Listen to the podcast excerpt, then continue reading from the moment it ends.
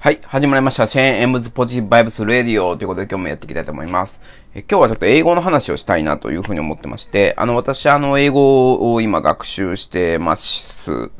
あの、まあ、仕事でね、英語を使うというのもあって、えー、英語を学習してます。あの、まあ、海外への営業みたいなことをやってますので、えー、英語を使います。で、私自身はあの、海外留学とかしたことなくて、えー、まあ、日本の中学、高校で普通に学んで、まあ、大学とかで学んできた人間です。で、まあ、社会人になってからね、特に本格的に、えー、力を入れて、英語を勉強したっていう、いわゆる、純ジャパっていうやつですかね。えー、ただまあ、そんだ、ただまあというか、だからまあ、あんまりじゅ、ね、えー、得意ではないです。得意ではないって言っても、まあ、語弊があるんですけど、まあ、TOEIC は、あの、960を5年前ぐらいに取って、もうそこから受けてないんですけど、えー、えまあまあ、なんていうんですか、日本人の中では当然得意ですけど、あの、まあ、TOEIC ね、皆さん受けられてる方で、まあ、それね、800点とか取られてる方には、あのー、わかると思うんですけど、これって全然英語できないなっていうレベルだと思うんですよね。TOEIC っって何でしょうね。あの、非常に初心者向けというか、まあ、最低限みたいな、最低の最低限みたいなところなので、えー、じゃあ、 TOEIC 900点取ってたらネイティブ並みなのかって言ったら全然そうじゃないんですよね。なんか、うん、1万点が英語マックスレベルとしたら、多分900点ってそこぐらいなんですよ。要は、10分の1ぐらいなんですよ。 TOEIC の満点で990点ですけど、あの、英語の満点で多分1万点ぐらいだと思うんですよね。なんかなんか900点って言っても1万点のうちの900点みたいなぐらいの感覚です。はい。で、まあ最近ね、そういうこともあって、ちょっと英語勉強するようにしてて、あの、ドラマとかね、あの、見るようにして、あの、プラグインの各、えっと、Hulu とかでね、英語を見てます。あの、英語、英語っていうかドラマを見てます。あの、もう私あんまりドラマとかね、映画とか見てこなかったんで、今ね、ちょうど見るようにして、あの、人生充実してるなと思うんですけど、あ、映画って面白いなと思うように、今更かいみたいな、人生も37歳で、そんなこと思ってるわけですけど、あの、フレンズっていうドラマね、これ、まあ定番ですけど、あの、まあシットコムっていうんですかね、あの、アメリカのホームドラマがあって、私はこれがすごく好きで、今毎日1話ずつね、えー、朝洗濯物を畳んでるとき、あの、まあ、夜のうちに、えー、なんていうんですか、ドラム式洗濯乾燥機をかけといて、朝私4時とかに起きて、あの、畳むようにしてるんですけども、まあ、その時とかね、あるいはま、それがもしできなかった時は、あの、在宅勤務であればランチの時にですね、えー、見ながらご飯食べたりとかしております。で、1日1はね、まあ30分ぐらいあるんで、まあ30分かな、20際22、3分かな、えー、あって、まあそれ見てます。結構ね、えー、内容も面白くて、で、まあ当然ね、あの、まあスラングみたいな表現も、あの、ケツ蹴るぞみたいな英語とか結構出てくるんですけど、まあそんなのもあるんで、まあ楽しくね、学べて新しい表現とか、学べて、えー、ます。やっぱこれをね、続けていくと、結構ね、最近英語聞けるようになったなと。で、特にあの、CNN ですね。私あの、昔 CNN スチューデントニュースって言ってた、まあ、日本でも NHK とかでやってたりするんですけど、今 CNN10 っていうことで10分間のね、番組がポッドキャストとか YouTube で見られるんですけど、それを毎日見るようにしてまして、で、それはやっぱニュースキャスターの英語なんで、結構ね、はっきりしてて、まあ、わかりやすいんですよ。で、まあ、内容がね、科学とかになってくると、まあ、結構、なんて言うんですかね、複雑、まあ、単語も複雑、なんですけど、まあ身近な話題とかだったら、まああんまり短すぎるとね、それはそれでまた難しい単語が出てくるんですけど、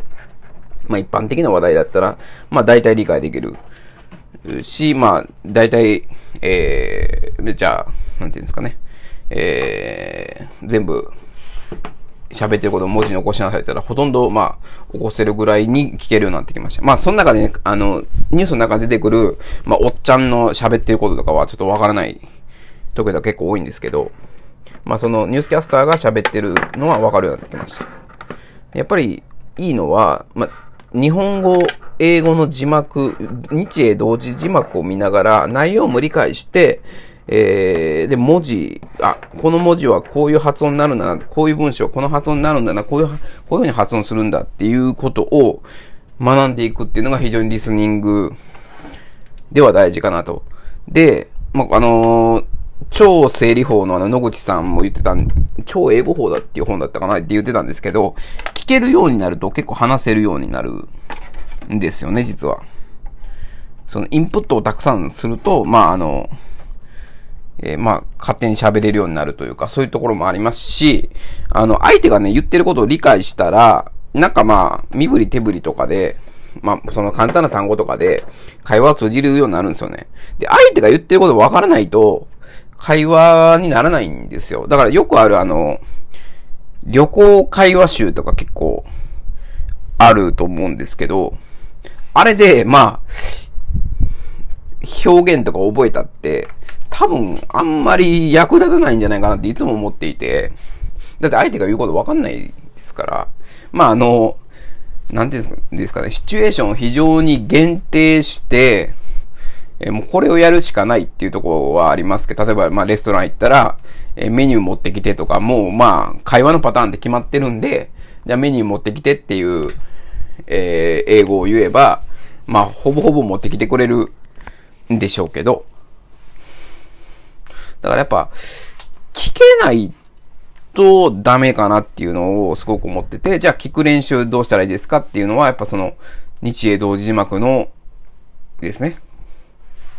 でやると。で、これね、今、昔ってこれ結構難しかったんですよ。DVD 買うとか、DVD ボックスでドラマを買いますとか、まあ、レンタルビデオで借りますとかで結構金、お金もかかるやり方で、同時字幕も保存できなかったんで、英語字幕だけとか。で、えー、日本語はまた別、もう一回見直すとかね。などんなこと言ってるかを。で、こうやってすっごい時間かかったんですけど、今って日英同時字幕、あの、Hulu のプラグインの拡張とかあるんですよね。Google Chrome のプラグイン拡張で、Hulu を見たら、えー、日英同時字幕で見られたりするんで、今って本当もう、なんていうんですかね、学ぶための、なんでしょう。インフラがすごいんですよね。だから私のもうちょっと学生時代とか、とかに、こういう状況があったらすごい良かったなっていうふうに思います。まあこれはね、あの私の先輩とかも、人生の先輩とかも同じこと思ってると思うんですけど、まあ、そもそも昔はそういう素材すら全然ありませんでしたっていう時代だったと思うので、